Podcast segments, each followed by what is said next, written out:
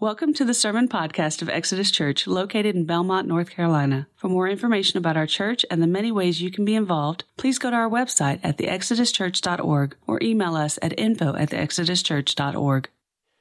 Man, I'm so excited to be here today with you guys. Uh, take your Bible, and you're going to need to turn to two places Exodus 40, uh, which is toward the front, and then Acts chapter 2, and that's where we're going to spend the bulk of our time. Uh, but I want us to get there. there. There's so much work has been done to get us to this point. Um, and as I've been thinking about, there's this ongoing theme throughout the Bible that starts in the Old Testament and carries all the way into the New, reaches this sort of climax in Acts chapter 2. And this, this is the ongoing theme that there are things we can do, okay?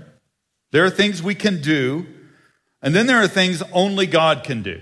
For instance, we can pray, but only God can bring life changing action. We can share our faith, only God can save a soul. We can love our neighbors.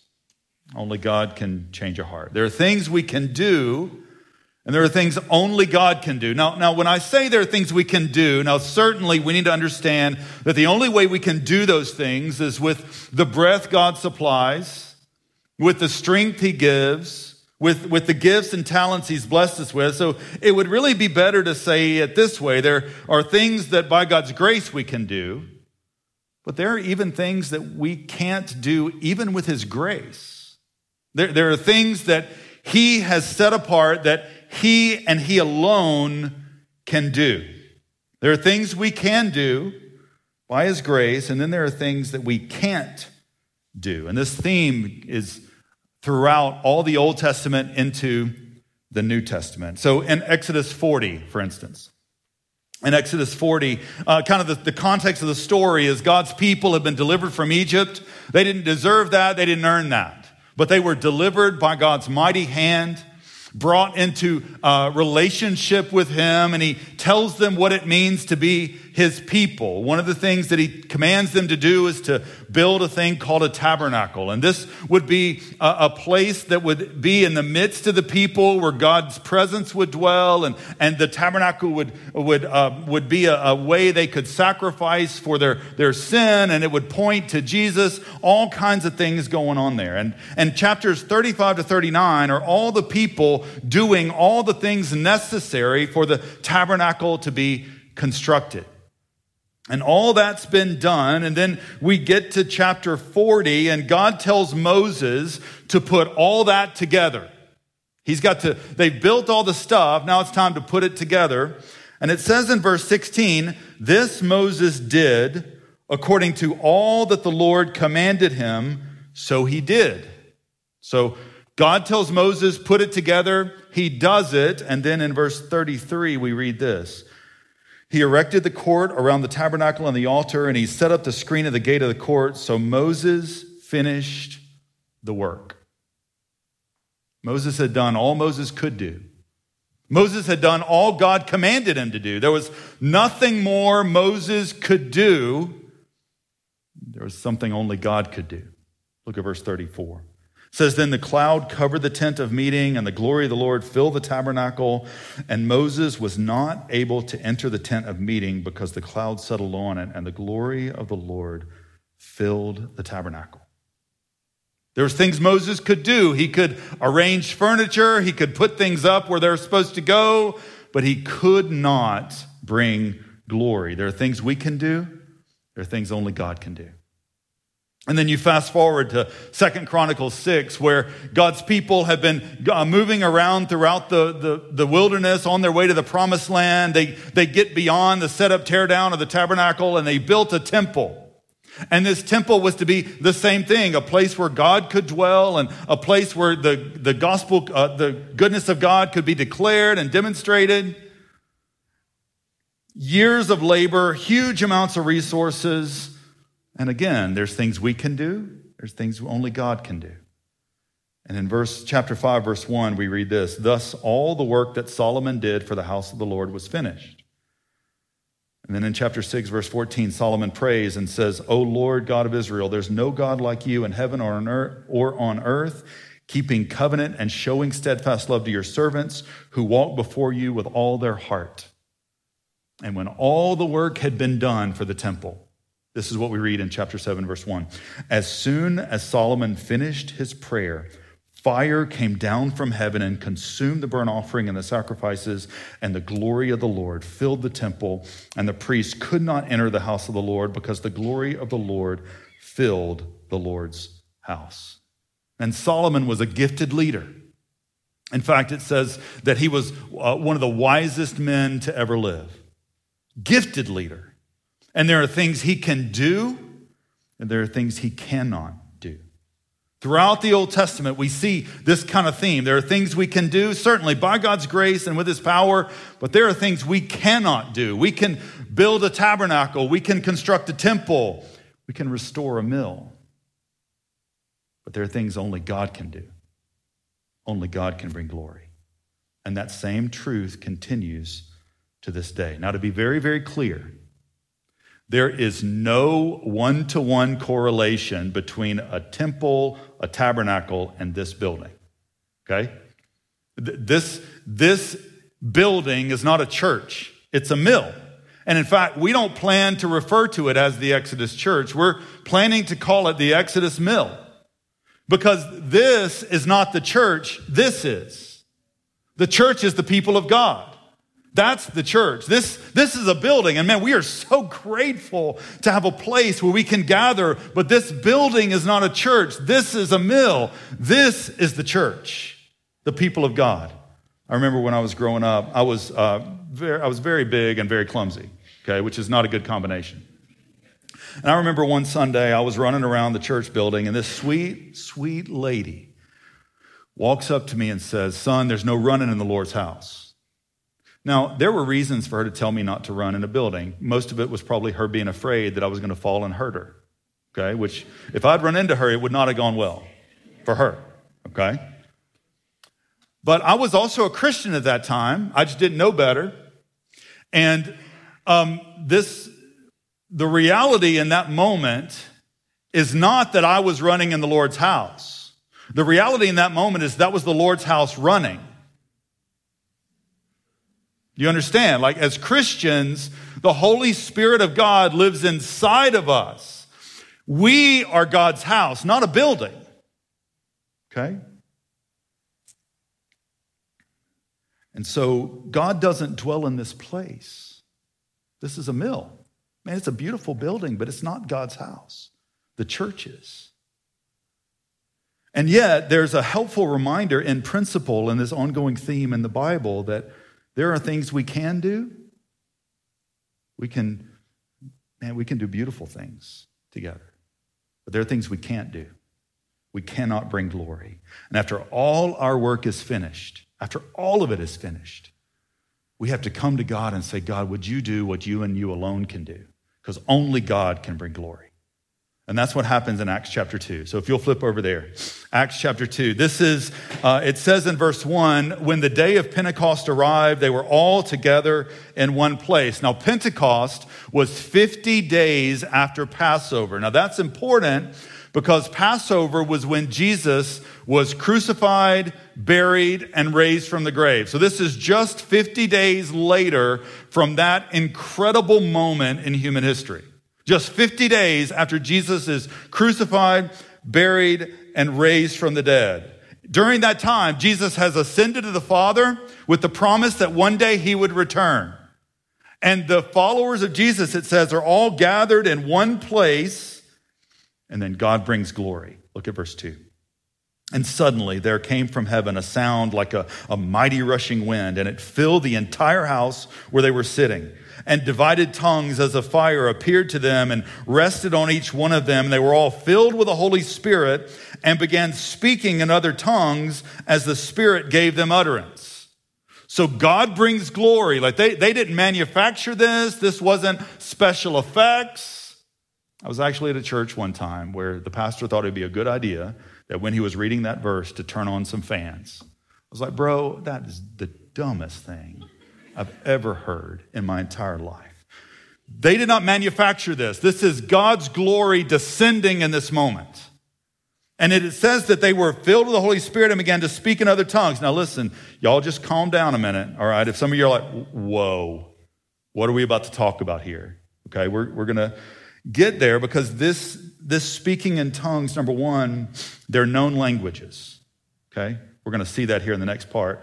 Second, um, you are not required to do this in order to be saved. There's some branches of uh, our Christian family that teach that in order to be saved, you have to do this. And that would be like also saying to be saved, you have to have the gift of leadership or serving or giving. Okay? This is not required to be saved. This is, a, this is a unique moment in the history of God's people where God is saying, I have come for a people from every tribe and tongue and nation. And so when the glory of God descends on these people, they start speaking in tongues. They are known languages. And look what happens in verse 5.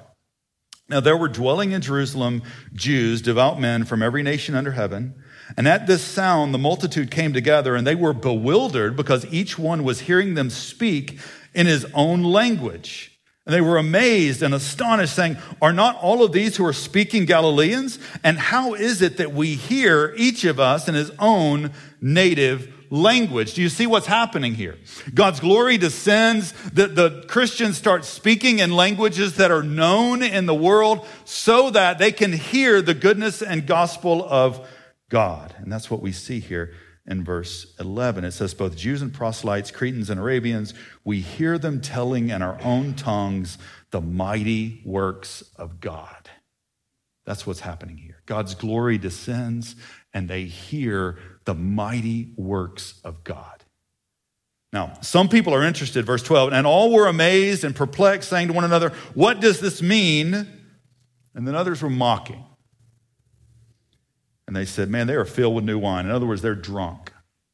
And so Peter responds to both of those people in verse 14. But Peter, standing with the eleven, lifted up his voice and addressed them Men of Judea and all who dwell in Jerusalem, let this be known to you and give ear to my words. For these people are not drunk as you suppose, since it's only the third hour of the day. His response is, It's only nine in the morning. They couldn't be drunk yet. That's his response. And what he's wanting them to understand is that this is God. Like God is dropping glory on his church. That's what's happening here. And when that happens, we see three things in the rest of the chapter. When God brings glory, we see three things. When God brings glory, the gospel is declared. When God brings glory, the gospel is declared. Now, Peter's going to give them some context for what's going on and how this is fulfilling Old Testament prophecy. And then when we get to verse 22, he's getting right to Jesus. Look at verse 22. Men of Israel, hear these words. Jesus of Nazareth, a man attested to you by God with mighty works and wonders and signs that God did through him in your midst, as you yourselves know. This Jesus delivered up according to the definite plan and foreknowledge of God. The cross was not God's plan B. The cross was God's plan A to give his one and only son so that sinners might be forgiven. That was his plan A, not his plan B.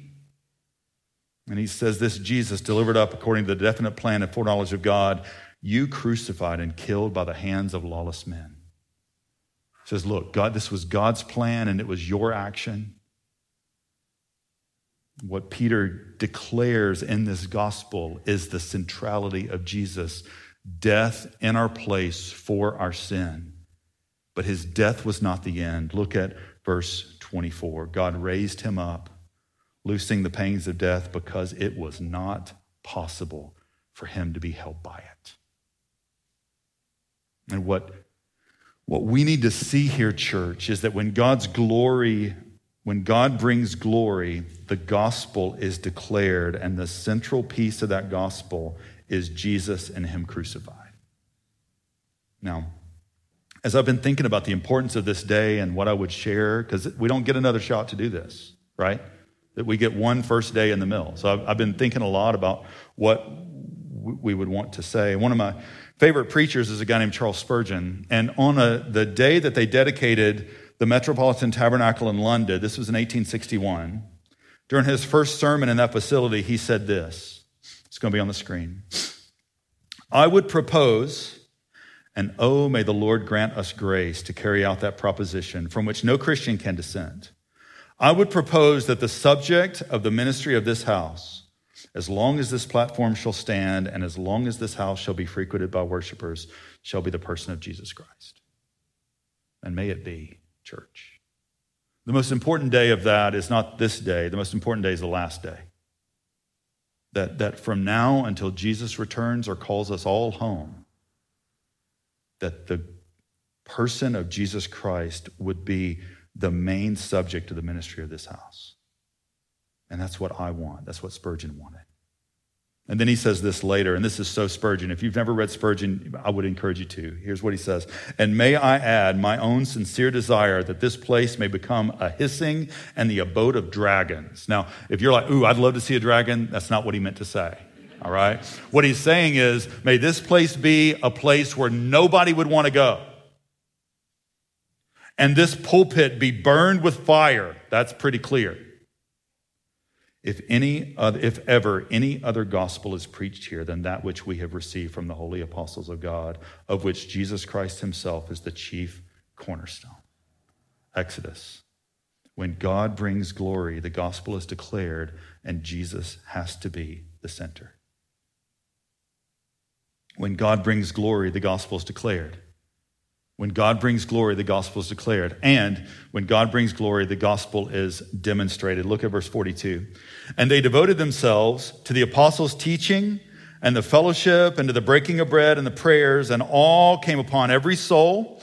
And many wonders and signs were being done through the apostles, and all who believed were together and had all things in common and they were selling their possessions and belongings and distributing the proceeds to all as any had need. And day by day, attending the temple together and breaking bread in their homes, they received their food with glad and generous hearts, praising God and having favor with all the people. And the Lord added to their number day by day those were being saved.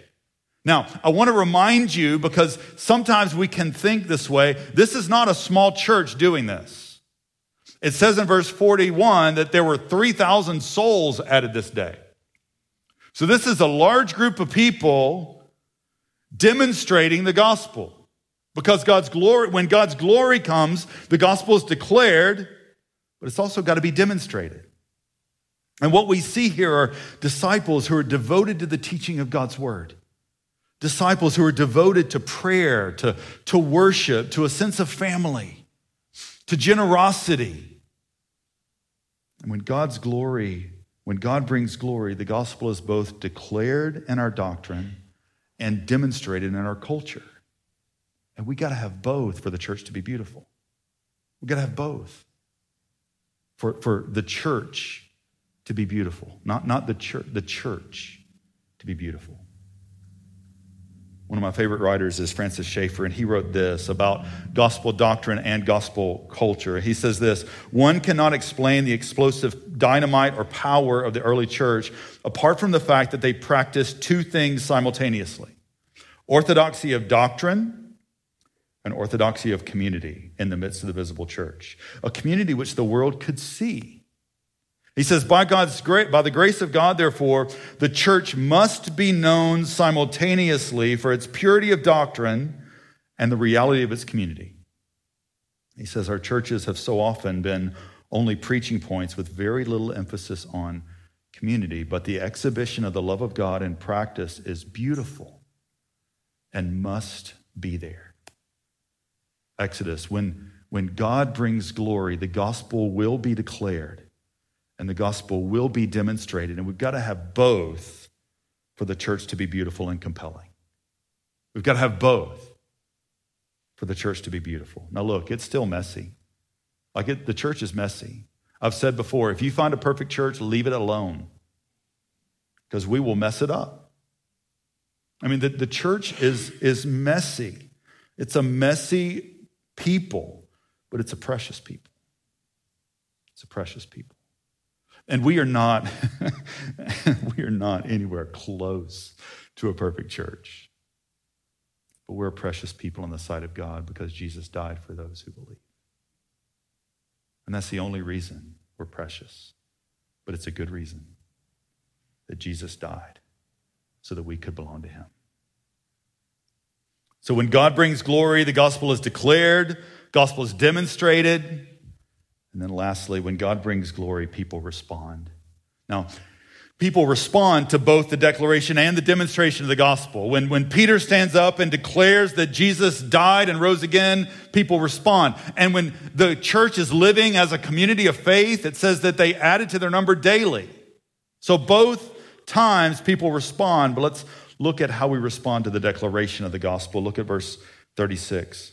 At the end of Peter's sermon, he says, Let all the house of Israel therefore know for certain that God has made him both Lord and Christ, this Jesus whom you've crucified. And he says this Now, when they heard this, they were cut to the heart. They had heard the gospel, and something happened in their heart, like God's Spirit cut to their heart, it says. And they said to Peter and the rest of the apostles, Brothers, what shall we do? And Peter said to them, Repent. Now, repent's a Bible word. We don't use repent very often in our normal language, but it means to turn around. It means I was headed this way, and I need to change my thought, my attitude, my action. That's what repent means. I was going this way, living life my way, doing my thing. I was Lord of my life. And now I've heard that we know for certain that Jesus is both Lord and Christ. I need to repent of seeing myself as Lord of my life. I need to turn and see Jesus as Lord of my life. He's Lord and Christ. That means Savior. I need to repent of thinking I save myself and I need to turn and admit that I can't save myself. Only Christ can save me. And he says, what, they say, brothers, what shall we do? Repent. Turn. Now, that repentance doesn't earn anything. It, it's, not, uh, it's not something that God gives us to do that we earn His grace with. But when we hear the gospel, our first response is repentance. He says, Repent and be baptized, every one of you, in the name of Jesus Christ for the forgiveness of your sins, and you will receive the gift of the Holy Spirit. Now, when it talks about being baptized there, baptism there is not um, something you do to merit forgiveness. It's something you do as an expression, uh, what some have called a public profession of your faith in Jesus Christ. You're saying to the watching world, I've repented of seeing myself as Lord and Savior. Now Jesus is my Lord and Savior, and I want to proclaim that to the watching world. And when God brings glory, the gospel is declared and it's all about Jesus. The gospel is demonstrated and it's all about Jesus. And when we hear it declared and see it demonstrated, we respond. We respond because God brings glory. Um, earlier in the video, you saw some pictures of what this building used to look like, and this room and other rooms in it. And you see what, what a group of people can do to take a, a, a building from what it was to make it what it is now. And, and I want to tell you, there's some parts of this building that haven't been touched. They're not, not real pretty. And sometimes I wonder if we think that in our lives, there are parts of us that haven't been touched yet. Um, there are parts of us that, that, are, that are hidden and dark, and we don't want anybody to know about it. There are parts of us that um, we think that if anybody knew about that place, they would no longer love me. They'd no longer want to be around me. They, I would be rejected and alone if people knew about that. And the good news of the gospel is that there's no part of you that God doesn't know about. There's never coming a day when God looks at you and says, That's new. I didn't know that. See, the, the good news of the gospel is that God knows everything about you. He knows every action, every attitude, every desire, every thought. And He loves you fully. And He loves you freely. And because of Jesus Christ's death, burial, and resurrection, He loves you forever.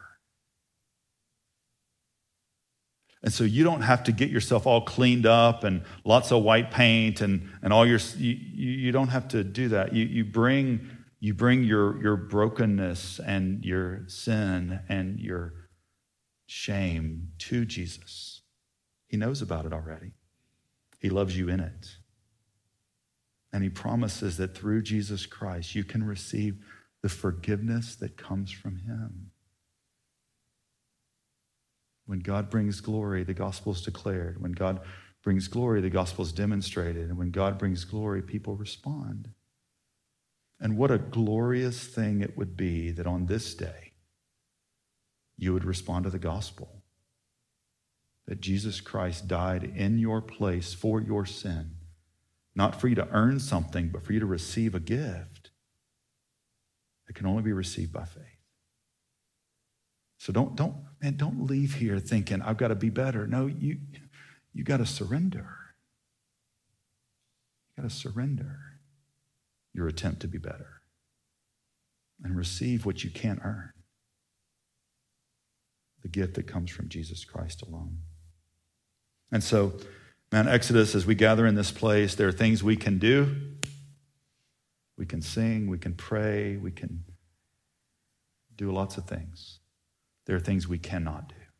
There are things only God can do. And only God can bring glory. And so I want that reminder to drive us to our knees in prayer. That we would be a people who pray, who ask God to do what only God can do in our lives and in the life of our church. And so, in a moment, we're going to pause. And I know many of you are guests with us today, uh, and you might feel awkward with some of the silence. Um, but I want us to pray. And I don't want you to listen to me pray. I want us to pray together. If you want to pray out loud, do that. If you want to pray with someone, do that. If you want to kneel at your chair, do that. I just, what I want us to do, I want us to pray and ask God to do what only God can do. Because there's things we can do, there are things only God can do. And so let's pray together. Let's pray. Lord, so many people have worked so hard to get us to this day. Um, feels like like Moses and like Solomon, they finished the work in so many areas, and and yet, and Lord, we've prayed, we've asked you to do what you alone can, and, and Lord, we ask you to fill not this place but this people with glory. Um, Lord, thank you that Exodus has never been a place, but Exodus is, seeks to be a redeemed people who worship God and serve you in the world. And I pray, Lord, I pray, Lord, that would be the case and that you would fill us with glory such that we declare the goodness of the gospel and we demonstrate the goodness of the gospel and that people would see would see you and respond. Lord, we ask we ask that you would that you would guard this people such that every time a redeemed people gather in this restored place that the gospel of Jesus Christ would be heralded with conviction and clarity. That the person of Jesus Christ would always be the subject of this place and this people. And Lord that you would bring glory here. That we would see lives changed in this room, that we would see lives changed as the gospel is declared and demonstrated in this place and through this people. We ask that you would do that for your glory alone. Lord, this is not for our glory, as Pastor Ben prayed earlier, not to us, but to your name be glory now and forevermore, Lord God. We ask that you would do that for your glory alone. We pray this in Christ's name. Amen.